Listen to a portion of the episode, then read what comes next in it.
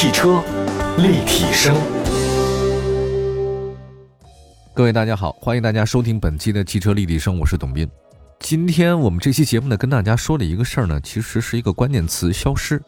啊，因为人总是容易赶上嘛，在年底啊，二零二零年，呃，是跟我们已经消失了。那么随着这个年份消失的话呢，其实还有很多人他没有走到二零二一年，消失在我们生活当中的那些事儿、那些品牌、那些人、那些社会生存的法则和规则，可能都在二零二一年的话呢，有一个很大的变化。那么今天我们就说说车的事儿啊，也说说这个消失的那些东西。嗯，我之前看了一个数据啊，就是说我们身边当中啊，不知不觉跟我们告别的东西很多。有些专家预测呢，说城市化现在就很快嘛，再过可能二三十年。大量的乡村呢都没有人住，这个有没有可能发生呢？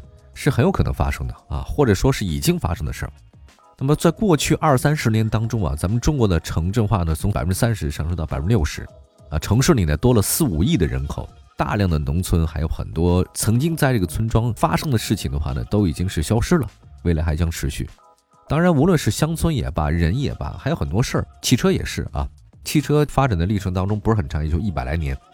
这一百年的过程里面有很多优秀的车型出现，也有着他们非常鼎盛的时期，但是很遗憾的是，他们也逃不过停产的命运。在大街上你看不到他们任何存在的踪影。你说这现实就是这么可怕？你曾经很辉煌过，你也很红过，但是因为某些事情或者某些公序良俗或者其他的事情，你就消失了。那么今天跟大家聊聊啊，曾经在我们生活当中啊消失的那些品牌的车型。第一个呢，就是我们的编辑呢告诉我们说，他想说的是萨博。啊，他提到萨博之后呢，我看到这个标题，我马上想到另外一个歌手叫张雨生。可能现在年轻的朋友都不知道张雨生是谁了啊，但是这个张雨生在我们那个年代，他的的确确是一个非常红的巨星，创作型的歌手。呃，在我上大学的时候，一九九七年十月份的时候，张雨生他就开着萨博九百的黑色敞篷车，在回家的过程当中啊，发生严重的车祸。当时呢，警方分析说呢，是他的前挡风玻璃上的钢梁撞击到张雨生的头部，使他受重伤。后来一个月以后呢，在医院呢就去世了。呃，张雨生应该是三十一岁，然后就离开我们了。他的歌呢，确实是流传到今天啊，天天想你啊，我的未来不是梦都非常好听。那刚才我们说到了，提到萨博会让我想到张雨生。那么萨博这车是怎么回事呢？那么在一九九零年，美国通用汽车公司呢购买了萨博汽车百分之五十的股份，成为当时萨博的最大控股股东。你想知道美国通用嘛，财大气粗啊！你这个萨博公司呢，只是北欧的一个小公司，所以呢，在强大的经济和技术的支撑之下，萨博公司呢，当时确实有一段非常辉煌，获得了很多世界大奖。那么在两千年的时候呢，就过了十年，因为萨博做的不错啊，通用汽车完全收购它的品牌，并且启用了 SAAB 的新图标。这个图标现在大家有点陌生啊，但实际上它很欧洲范儿。什么叫欧洲范儿呢？就是很奇奇怪怪的一些动物。它比如说红色的鹰头狮身，啊，带有翅膀的神话动物头像，大家可以在很多欧洲的家族徽章里面看到这个东西。那个鹰头狮身上面有个金色的皇冠，但圆形的底部呢就是 S A A B 的字母，背景是蓝色。我想知道这个鹰头狮身是什么。后来有人说它是狮鹫，它是一种很奇怪的一种图腾动物。我发现它可能就是在瑞典南部啊有两个地区吧，当地家族的徽标就是这个狮鹫。那么在二零一零年。荷兰跑车制造商的视觉收购了萨博，后来呢，萨博从此到了一个新的纪元。我觉得大概也就是二零一零年，或者说在一零年前后左右这个时间，萨博呢开始到中国来，比较多样化了。距今的话呢，也得在十好多年前了。那个时代的话呢，在中国国内呢，高档的车或者进口的车有了，但是在两千年到二零一零年之间，萨博是属于那种具有国际化背景的人，他特别喜欢那种车型 SAAB。我身边有几个是做音乐的朋友，还有几个是留学，他是从欧洲留学回来的朋友，然后比较认这个牌子。但是萨博呢，其实在中国的时间并不是很长，包括它在国际上存在时间都还挺短暂的。呃，萨博破产了，让人很可惜，就是因为那个时候在北京还做过几场叫什么人车合一、啊贴地飞行啊、前驱之王的这个表演，我还去看过一次啊，在京港，啊，做的还是挺辉煌的。一九三七年的时候，萨博其实是瑞典飞机公司，正好赶上二战嘛，生产军火的公司。他碰到战争不是挣了很多钱嘛？但是二战之后的话呢，世界就和平了嘛，那战斗机的这个需求量就没那么多。于是这个他们公司呢就开始让十几名工程师啊，把飞机技术应用在汽车上面。而且萨博的车型开头呢都是以九命名的。两千年到二零一零年之间，萨博九三、萨博九五，它都是以九为开头的。为什么呢？是因为当时呢，他们瑞典飞机公司民用的飞机生产的就是萨博九一编号，他把汽车的编号跟飞机编号混在一起，呃，都是要九打头的，就说明技术是一脉相承的。呃，萨博九二其实带的最早生产的是两缸两冲程，排量呢是零点七五升，最大功率呢只有二十五匹，前轮驱动方式啊，三速手动变速箱。它呢为了达到更好的空气动力学的效果，水滴造型设计，前轮被包起来了。前轮被包起来的效果呢，让风阻系数达到零点三二。那如果说到这儿呢，大家对风阻系数零点三二没概念的话，我给大家举个例子啊，法拉利，法拉利的四五八，它的风阻系数是零点三三。萨博九二比它还低零点一，那么这么一说，大家都知道了。就直到今天，你也想做的这么出色的风阻系数也是很难的。那萨博呢，安全性成本是特别的高，那生产一辆就赔一辆。那么当然，美国的那个通用啊，看中萨博这个品牌，你也知道，就美国啊那边啊，它所有品牌都比较新，美国本土生产的，它呢这个总想说点什么，所以当时美国通用的话呢，是购买了大概萨博百分之五十的股份，也就是今天节目一开始说的那段。通用想跟萨博结合，但是萨博看不上他，这双方的合作呢很不愉快啊！你有钱，但是我有技术，呃，你那个好像是新品牌啊，但是呢我这是悠久的老品牌。结果呢，这个萨博呢自己开发导航系统，开发所有的这一切，当然呢这个成本就越来越高，结果就是卖一辆赔一辆。后来的事情呢，大家应该都知道了，金融危机呢席卷全球啊，这通用开始自身难保，就开始出售它旗下的这个汽车品牌，于是萨博就成为了首选。而萨博的九三和九五也是萨博在中国正式唯一销售的两款车型。那萨博九三九五的故事有没有完呢？还没有完啊！这跟咱们中国就有关系了。休息一下，一会儿回来。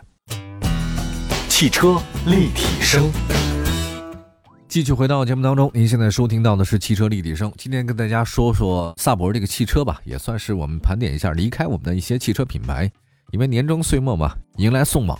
但见新人笑，哪闻旧人哭啊！我们说的就是之前消失的那些汽车品牌。今天说的通用旗下的萨博，延续那个话题，就是萨博在国内啊，它九三和九五呢是正式销售的两款车型。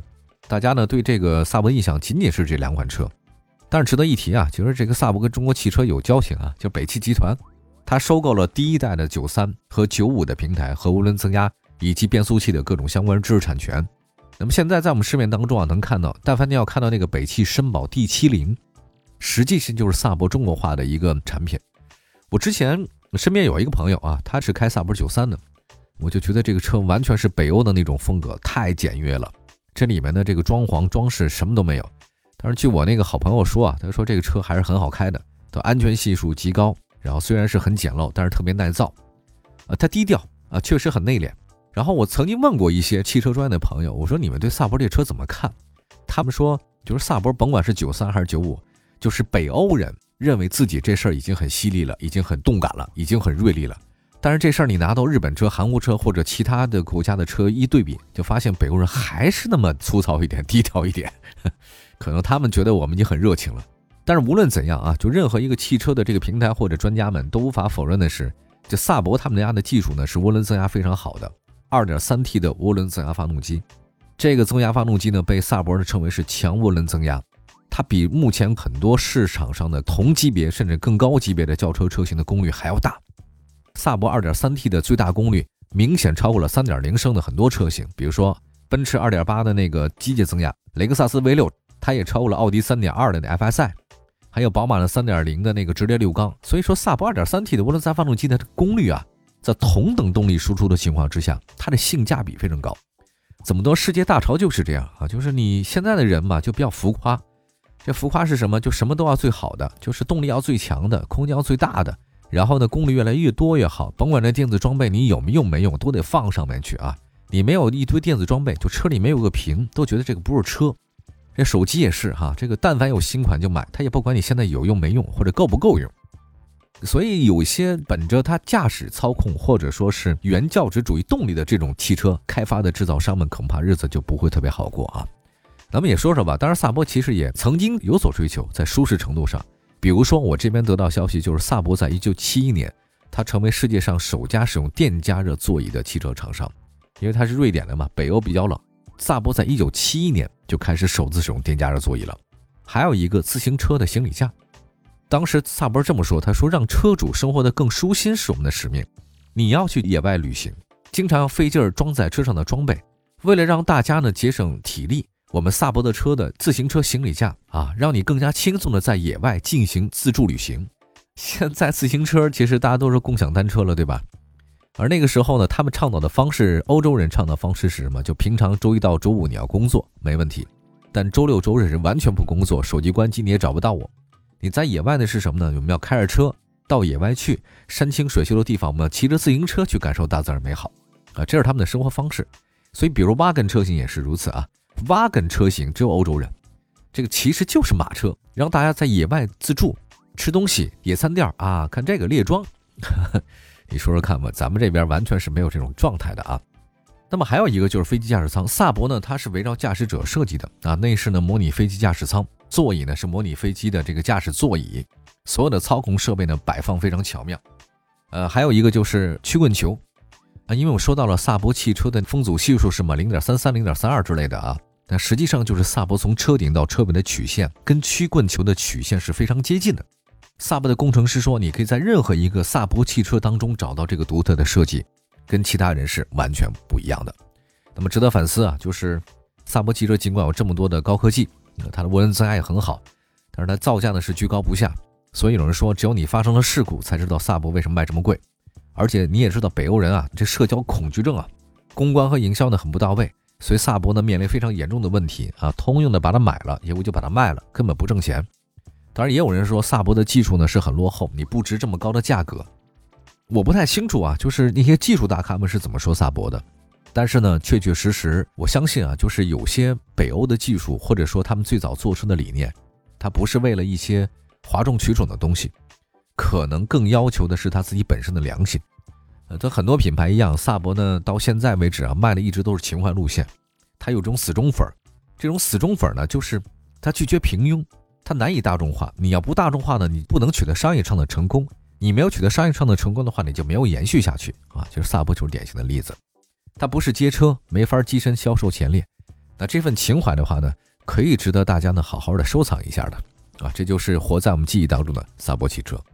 我们今天的汽车立体声呢讲的就是消失的一些汽车品牌。今天说到的是萨博，那我们下次有机会呢再跟大家盘点其他的一些品牌吧。我们下次节目再见，拜拜。